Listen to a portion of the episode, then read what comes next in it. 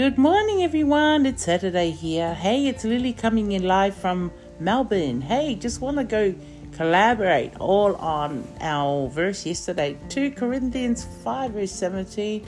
When we are created, point one, we are created in Him. So every all our identity resides in Him.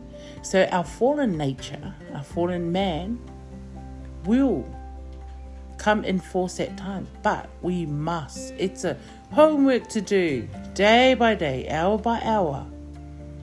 Renew the mind into the identity of Christ. We are overcomers.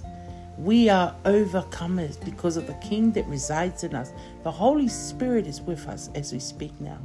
In Jesus' name, bless your wonderful day. Love you, love you so much, guys. Take that, take that and run. You are made and created in the image of Christ. Bye.